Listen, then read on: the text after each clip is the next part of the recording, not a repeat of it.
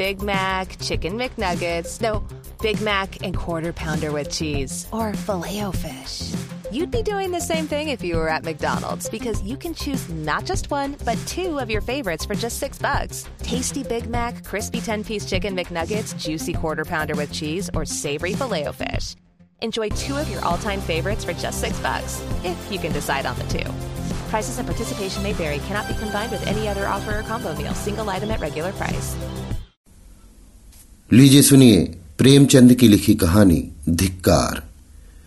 वाचन समीर गोस्वामी का है। ईरान और यूनान में घोर संग्राम हो रहा था। ईरानी दिन दिन बढ़ते जाते थे और यूनान के लिए संकट का सामना था। देश के सारे व्यवसाय बंद हो गए थे। हल्की मुठिया पर हाथ रखने वाले किसान तलवार की मुठिया पकड़ने पर मजबूर हो गए। डंडी तोलने वाले भाली तोलते थे। सारा देश आत्मरक्षा के लिए तैयार हो गया था। फिर भी शत्रु के कदम दिन दिन आगे ही बढ़ते जाते थे। जिस ईरान को यूनान कई बार कुचल चुका था, वही ईरान आज क्रोध के आवेग की भांति सिर पर चढ़ा आता था। मर्द तो रण क्षेत्र में सिर कटा रहे थे और स्त्रियाँ दिन दिन की निराशाजनक खबरें सुनकर सूखी जाती थी। क्यों कर लाज की रक्षा होगी? प्राण का भय न था, संपत्ति का भय न था, भय था, मर्यादा का। विजेता गर्व से मतवाले होकर यूनानी ललनाओं को घूरेंगे, उनके कोमल अंगों को स्पर्श करेंगे, उनको कैद कर ले जाएँगे। उस विपत्ति की कल्पना ही से इन लोगों के रोए खड़े हो जाते थे। आखिर जब हालत बहुत नाजुक हो गई तो कितने ही स्त्री पुरुष मिलकर डेल्फी मंदिर में गए और प्रश्न किया देवी हमारे ऊपर देवताओं की ये वक्र दृष्टि क्यों है? हमसे ऐसा कौन सा अपराध हुआ है? क्या हमने नियमों का पालन नहीं किया? कुर्बानियाँ नहीं की? व्रत नहीं रखे? फिर देवताओं ने क्यों हमारे सिरों से अपनी रक्षा का हाथ उठा लिया? पुजारिन ने कहा, देवताओं की असीम कृपा भी देश को द्रोही के हाथ से नहीं बचा सकती। इस देश में अवश्य कोई न कोई द्रोही है। जब तक उसका वध न किया जाएगा, देश के सिर से यह संकट न टलेगा। देवी वो द्रोही कौन है? जिस घर से रात को गाने की ध्वनि आती हो, जिस घर से दिन को सुगंध की लपटे आती हो, जिस पुरुष की आँखों में मद की लाली झलकती हो, वही देश का द्रोही है। लोगों ने द्रोही का परिचय पाने के लिए और भी कितने ही प्रश्न किए, पर देवी ने कोई उत्तर न दिया। यूनानियों ने द्रोही की तलाश करनी शुरू की। किनके घर में रात को गाने की आवाज़ें आती हैं, सारे शहर में संध्या होते स्यापा सा छा जाता था। अगर कहीं आवाज़ें सुनाई देती थी तो रोने की। हँसी और गाने की आवाज़ कहीं न सुनाई देती थी। दिन को सुगंध की लपटें किस घर से आती हैं? लोग जिधर जाते थे, उधर से दुर्गंध आती थी। गलियों में कूड़े के ढेर के ढेर पड़े रहते थे। किसे इतनी फुर्सत थी कि घर की सफ़ाई करता, घर में सुगंध जलाता। धोबियों का अभाव था। अधिकांश लड़ने के लिए चले गए थे। कपड़े तक न धुलते थे। इत्र फुलेल कौन मलता? किसकी आँखों में मद की लाली झलकती है? लाल आँखें दिखाई देती थी, लेकिन ये मद की लाली न थी। ये आंसुओं की लाली थी। मदरा की दुकानों पर खाक उड़ रही थी। इस जीवन और मृत्यु के संग्राम में विलास किसे सूझता? लोगों ने सारा शहर छान मारा, लेकिन एक भी आँख ऐसी नज़र न आई जो मद से लाल हो। कई दिन गुजर गए, शहर में पल पल पर रण क्षेत्र से भयानक खबरें आती थी और लोगों के प्राण सूखे जाते थे। आधी रात का समय था, शहर में अंधकार छाया हुआ था। मानो शमशान हो। किसी की सूरत न दिखाई देती थी, जिन नाट्यशालाओं में तिल रखने की जगह न मिलती थी, वहाँ सियार बोल रहे थे। जिन बाजारों में मनचले जवान अस्त्र शस्त्र सजाए, ऐठते फिरते थे, वहाँ उल्लू बोल रहे थे। मंदिरों में न गाना होता था, न बजाना। प्रासादों में अंधकार छाया हुआ था। एक बूढ़ा यूनानी, जिसका इकलौता लड़का लड़ाई के मैदान में था, घर से निकला और न जाने किन विचारों की तरंग में देवी के मंदिर की ओर चला। रास्ते में कहीं प्रकाश न था। कदम कदम पर ठोकरें खाता था, पर आगे बढ़ता चला जाता। उसने निश्चय कर लिया था कि या तो आज देवी से विजय का वरदान लूँगा, या उनके चरणों पर अपने को भेंट कर दूँगा। सहसा वो चौंक पड़ा। देवी का मंदिर आ गया था, और उसके पीछे की ओर किसी घर से मधुर संगीत की ध्वनि आ रही थी। उसको आश्चर्य हुआ, इस निर्जन स्थान में कौन इस वक्त रंगरेलिया मना रहा है? उसके पैरों में पर से लग गए, मंदिर के पिछवाड़े जा पहुँचा। उसी घर से, जिसमें मंदिर की पुजारिन रहती थी, गाने की आवाज़ें आती थी। वृद्ध विस्मित होकर खिड़की के सामने खड़ा हो गया। चिराग तले अंधेरा। देवी के मंदिर के पिछवाड़े ये अंधेर। बूढ़े ने द्वार से झांका। एक सजे हुए कमरे में मोमबत्तियाँ झाड़ों में जल रही थी। साफ़ सुथरा फर्श बिछा हुआ था और एक आदमी मेज पर बैठा हुआ गा रहा था। मेज पर शराब की बोतल और प्यालियाँ रखी हुई थी। दो गुलाम मेज के सामने हाथ में भोजन के थाल लिए खड़े थे, जिनमें से मनोहर सुगंध की लपटें आ रही थीं। बूढ़े यूनानी ने चिल्लाकर कहा, यही देशद्रोही है, यही देशद्रोही है। मंदिर की दीवारों ने दोहराया, द्रोही है। बगीचे की तरफ़ से आवाज़ आई, द्रोही है। मंदिर की पुजारिन ने घर में से सिर निकालकर कहा, हाँ, द्रोही है। ये देशद्रोही उसी पुजारिन का बेटा पासोनियस था। देश में रक्षा के जो उपाय सोचे जाते, शत्रुओं का दमन करने के लिए जो निश्चय किए जाते, उनकी सूचना वो ईरानियों को दे दिया करता था। सेनाओं की प्रत्येक गति की खबर ईरानियों को मिल जाती थी और उन प्रयत्नों को विफल बनाने के लिए वे पहले से तैयार हो जाते थे। यही कारण था कि यूनानियों को जान लड़ा देने पर भी विजय न होती थी। इसी कपट से कमाए हुए धन से वो भोग विलास करता था। उस समय जबकि देश में घोर संकट पड़ा हुआ था, उसने अपने स्वदेश को अपनी वासनाओं के लिए बेच दिया था। अपने विलास के सिवा उसे और किसी बात की चिंता न थी। कोई मरे या जिए, देश रहे या जाए, उसकी बला से। केवल अपने कुटिल स्वार्थ के लिए देश की गर्दन में गुलामी की बेड़ियाँ डलवाने पर तैयार था। पुजारिन अपने बेटे के दुराचरण से अनभिज्ञ थी। वो अपनी अंधेरी कोठरी से बहुत कम निकलती थी। वहीं बैठी जब तप किया करती थी। परलोक चिंतन में उसे इहलोक की खबर न थी। मनेन्द्रियों ने बाहर की चेतना को शून्य सा कर दिया था। वो इस समय भी कोठरी के द्वार बंद किए, देवी से अपने देश के कल्याण के लिए वंदना कर रही थी कि सहसा उसके कानों में आवाज़ आई, यही द्रोही है, यही द्रोही है।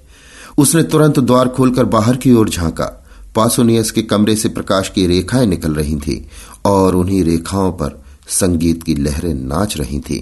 उसके पैरों तले ज़मीन सी निकल गई, कलेजा धक से हो गया। ईश्वर, क्या मेरा बेटा देशद्रोही है?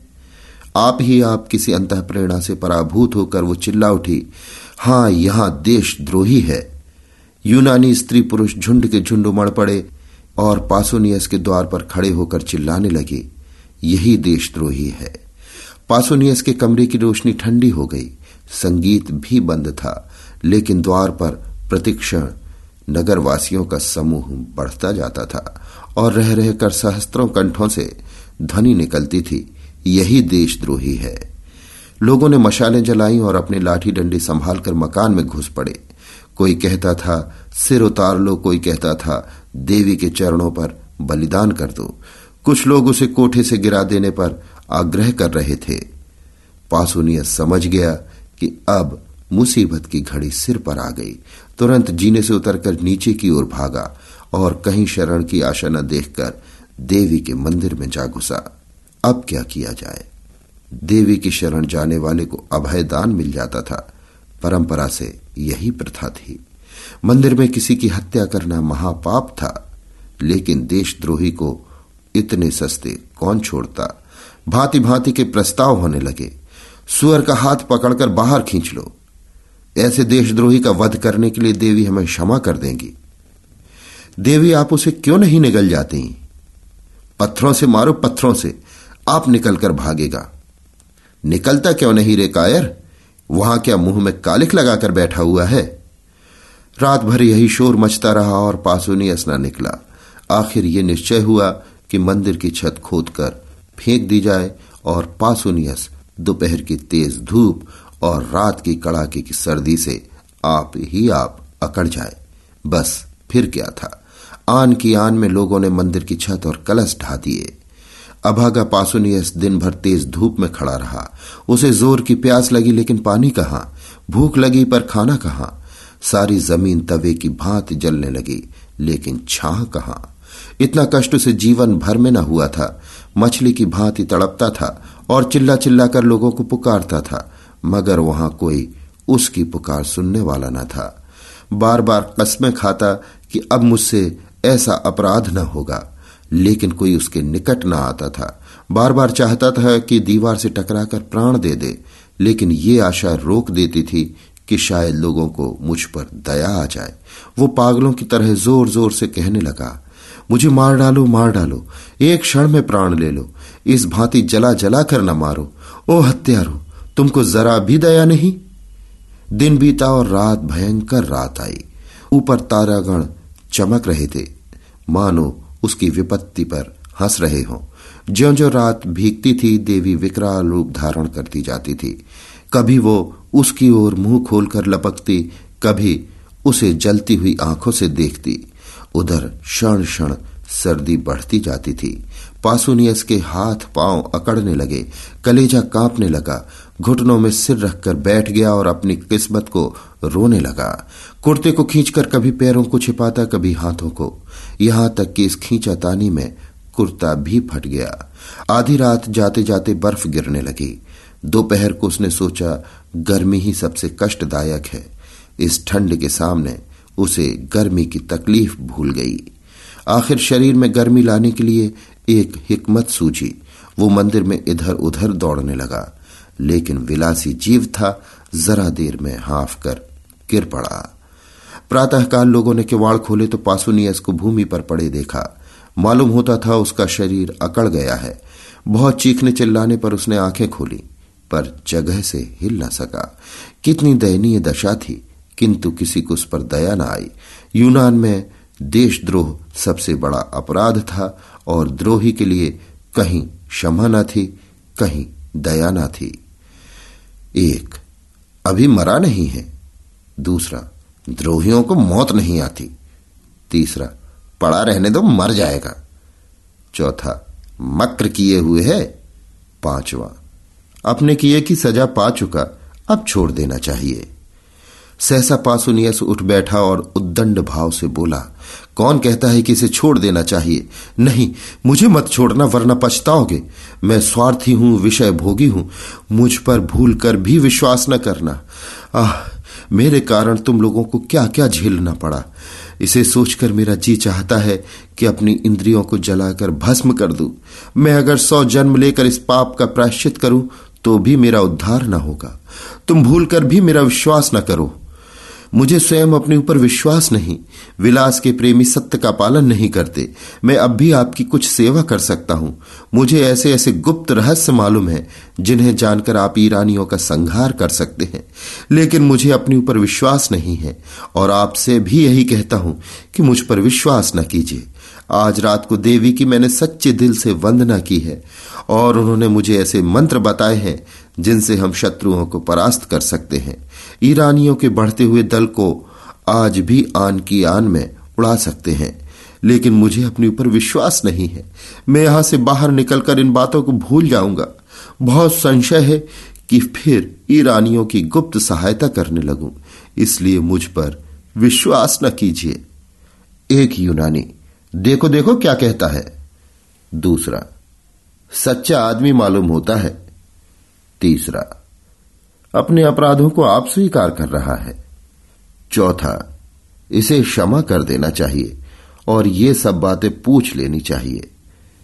पांचवा, देखो ये नहीं कहता कि मुझे छोड़ दो। हमको बार बार याद दिलाता जाता है कि मुझ पर विश्वास न करो। छठा, रात भर कष्ट ने होश ठंडे कर दिए, अब आँखें खुली हैं। पासुनियस, क्या तुम लोग मुझे छोड़ने की बातचीत कर रहे हो? मैं फिर कहता हूँ कि मैं विश्वास के योग्य नहीं हूँ, मैं द्रोही हूँ। मुझे ईरानियों के बहुत से भेद मालूम है। एक बार उनकी सेना में पहुँच जाऊँ तो उनका मित्र बनकर सर्वनाश कर दूँ। पर मुझे अपने ऊपर विश्वास नहीं है। एक यूनानी, धोखेबाज इतनी सच्ची बात नहीं कह सकता। दूसरा, पहले स्वार्थांध हो गया था, पर अब आँखें खुली हैं। तीसरा देशद्रोही से भी अपने मतलब की बातें मालूम कर लेने में कोई हानि नहीं है। अगर वो अपने वचन पूरे करे तो हमें इसे छोड़ देना चाहिए। चौथा, देवी की प्रेरणा से इसकी काया पलट हुई है।